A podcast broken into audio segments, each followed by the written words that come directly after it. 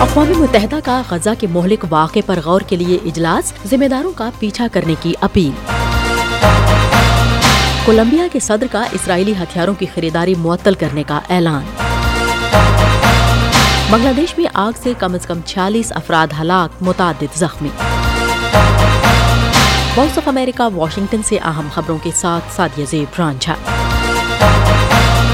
اقوام متحدہ کی سلامتی کونسل نے جمعرات کو شمالی غزہ میں ایک مہلک واقع پر غور کرنے کے لیے ایک بند کمرے کا اجلاس بلایا، جس میں سو سے زیادہ افراد ہلاک اور زخمی ہوئے۔ اقوام متحدہ میں فلسطینی سفیر ریاض منصور نے اس ملاقات سے قابل صحافیوں سے خطاب کرتے ہوئے کہا کہ ہمارے پاس جو معلومات ہیں، ان کے مطابق درجنوں افراد کے سروں میں گولیاں لگی ہیں۔ یہ جان بوجھ کر ہدف بناتے ہوئے قتل کیا گیا اور یہ تعداد بڑھ رہی ہے۔ ریاض منصور نے دعویٰ کیا کہ یہ سانحہ سلامتی کونسل کے مفلوج ہونے اور ویٹو کرنے کا نتیجہ ہے، جس کے بارے میں ان کے خیال میں فلسطینیوں کی جانیں ضائع ہوئی انہوں نے سلامتی کونسل سے بھی اپیل کی کہ وہ اس قتل کی مذمت کرے اور ذمہ داروں کا پیچھا کرے۔ دوسری جانب، اسرائیلی فوج نے ایک بیان میں کہا ہے کہ شمالی غزہ میں ٹرکوں پر لدی امداد کی تقسیم کے دوران دھکم پیل میں درجنوں لوگ زخمی ہو گئے۔ فوج نے مزید کہا کہ واقعے کا جائزہ لیا جا رہا ہے۔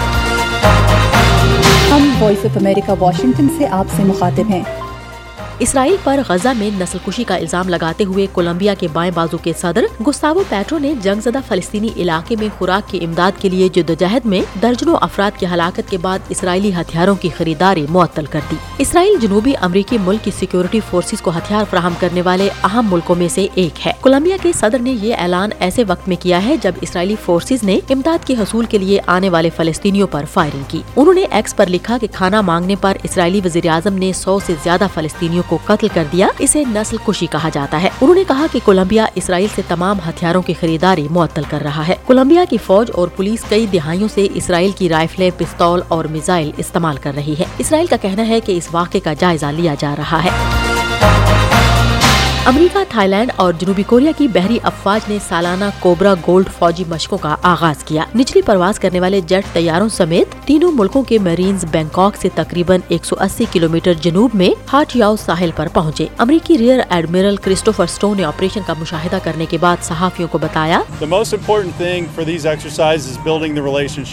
انہوں نے کہا کہ ان مشقوں کے لیے سب سے اہم چیز تربیت کے دوران تعلقات استوار کرنا ہے۔ جب ہمیں کسی حقیقی واقعے کا سامنا کرنا پڑے تو ہم جانتے ہوں کہ ہم واقعی جواب دینے کے لیے تیار ہیں۔ کوبرا گولڈ مشقیں پہلی بار انیس سو بیاسی میں منعقد ہوئی یہ دنیا کی سب سے بڑی کثیر القومی فوجی مشقوں میں سے ایک بن گئی ہے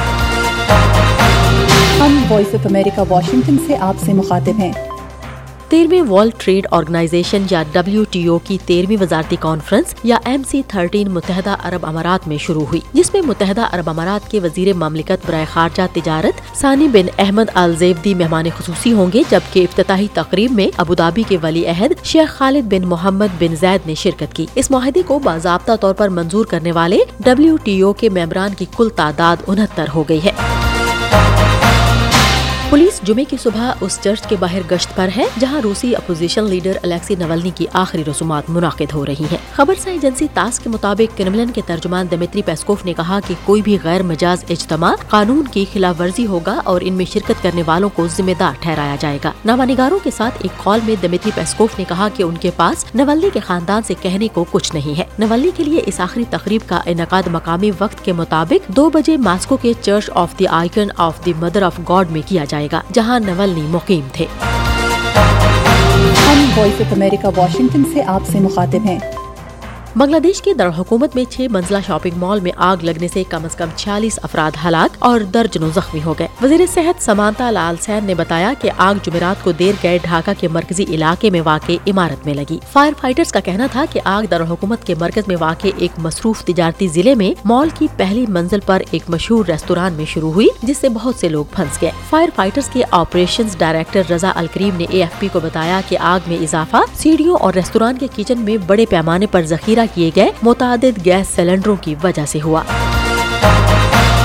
مزید خبروں اور اپڈیٹس کے لیے وزٹ کیجیے ہماری website Urdu V O A dot com. Voice of America, Washington کی اردو سروس سے خبروں کا یہ بلیٹن اب ختم ہوتا ہے۔ میں ہوں سادیہ زبران جھا اور ایڈیٹر تھیں بہجت جلانی